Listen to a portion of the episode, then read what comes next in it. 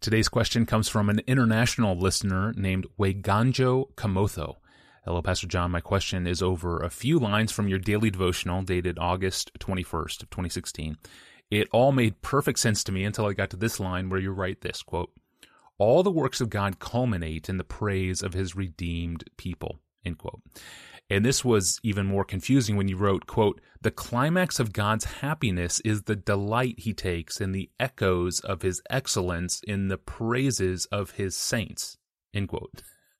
Maybe it's due to the length of the sentence. I don't know, but please elaborate what you mean. The rest I understand. well, I'm happy, happy, happy, happy to elaborate on that sentence because it is one of my favorites.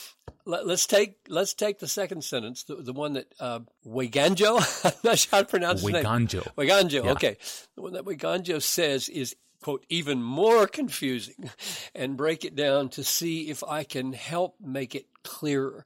Um, I think this is worth doing because this sentence is one of those incredibly important expressions of what the heart of Christian hedonism is, and I think what the heart of biblical truth is. So the, let me say the sentence again. The climax of God's happiness is the delight he takes in the echoes of his excellence in the praises of the saints. Uh, it's true that when you read a sentence like that, if you're not familiar with the thinking and concepts behind it, you will need to slow down and take it phrase by phrase and seriously think about the relationships between those phrases. So I, I would really encourage you not to give up too quickly when you read a perplexing sentence if there are reasons to believe that the author might have genuine insight and not just be confused himself. There are confusing sentences that are owing not to the complexity of reality, but to the confusion of the author. Yes, there really are.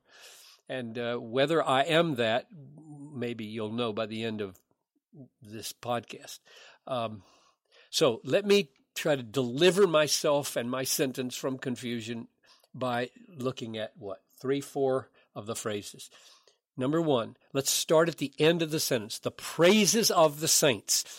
And I've argued in many places that the goal of history, all of creation, all divine activity, is to bring the saints, Christians, believers from every tribe, tongue, and nation, into white hot heartfelt, joyful praises of God's infinite value and beauty.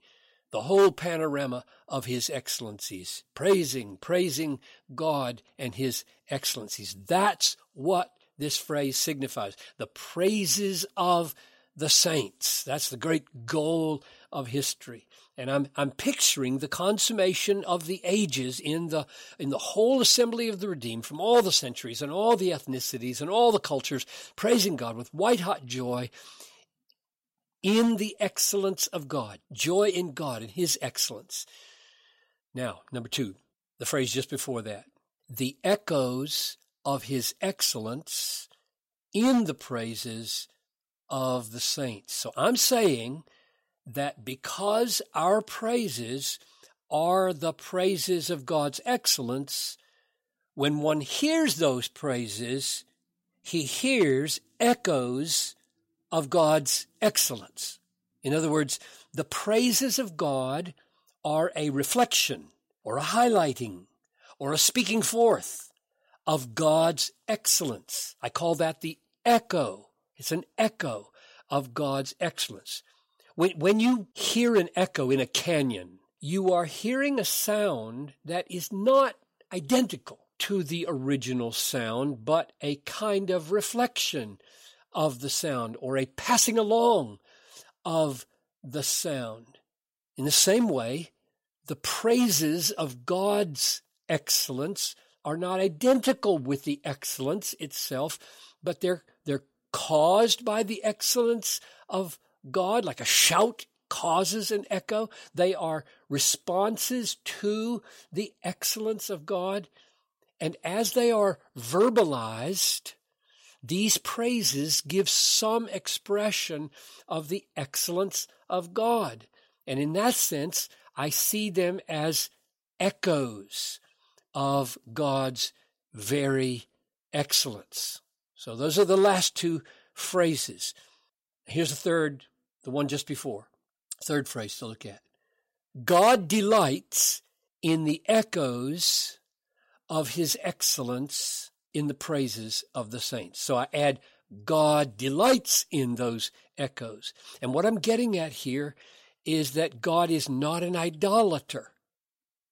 That is, he has no God, small g, that he values above the true God, namely himself. In other words, for God to be righteous and holy, he must value supremely what is supremely valuable.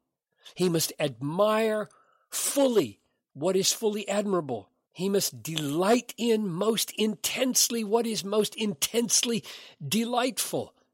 And God Himself is the one who is supremely valuable and fully admirable and most intensely delightful. The reason God created man and destined him for white hot joyful praises of God is so that we might share in the very joy that God has in himself, in the fellowship of the Trinity, in God's contemplation of all the glorious perfections that he is. So when God hears the echoes of his own excellence in the, the joyful praises of his people, he delights in it. He would be unrighteous not to delight in the echoes of what is most infinitely delightful. Finally, I say at the front of that sentence that this delight or this joy that God has in the echo of his excellence in the praises of his people, this delight is the climax of God's happiness. In other words, there is no higher or greater happiness that God is looking forward to beyond the delight that he takes in the echoes of his excellence in the supremely happy praises of the saints.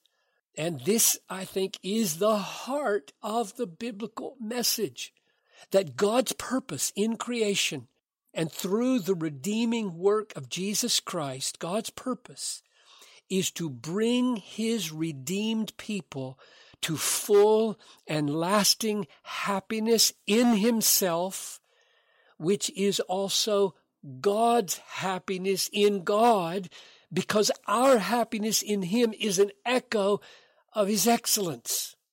So, I'll say the sentence one more time and hope it's not as confusing as it was at first. The climax of God's happiness is the delight he takes in the echoes of his excellence in the praises, the white hot, joyful praises of the saints. Well, it doesn't get more foundational or more glorious than that. Thank you, Pastor John. And uh, to find a bunch of old episodes on Christian hedonism and this joy theme in Scripture and praise and glory, see our episode archive. Type in your keywords into the search bar at our online home at desiringgod.org forward slash ask Pastor John. Almost a thousand episodes there now that you can search any time of the day. Well, if we're going to put our Bibles together and make sense of the whole story from Genesis to Revelation, we have to be clear on covenants. Covenants are the skeletal structure of redemptive history and we're going to do that very thing when we return on Friday. I'm your host, Tony Reinke. We'll see you then.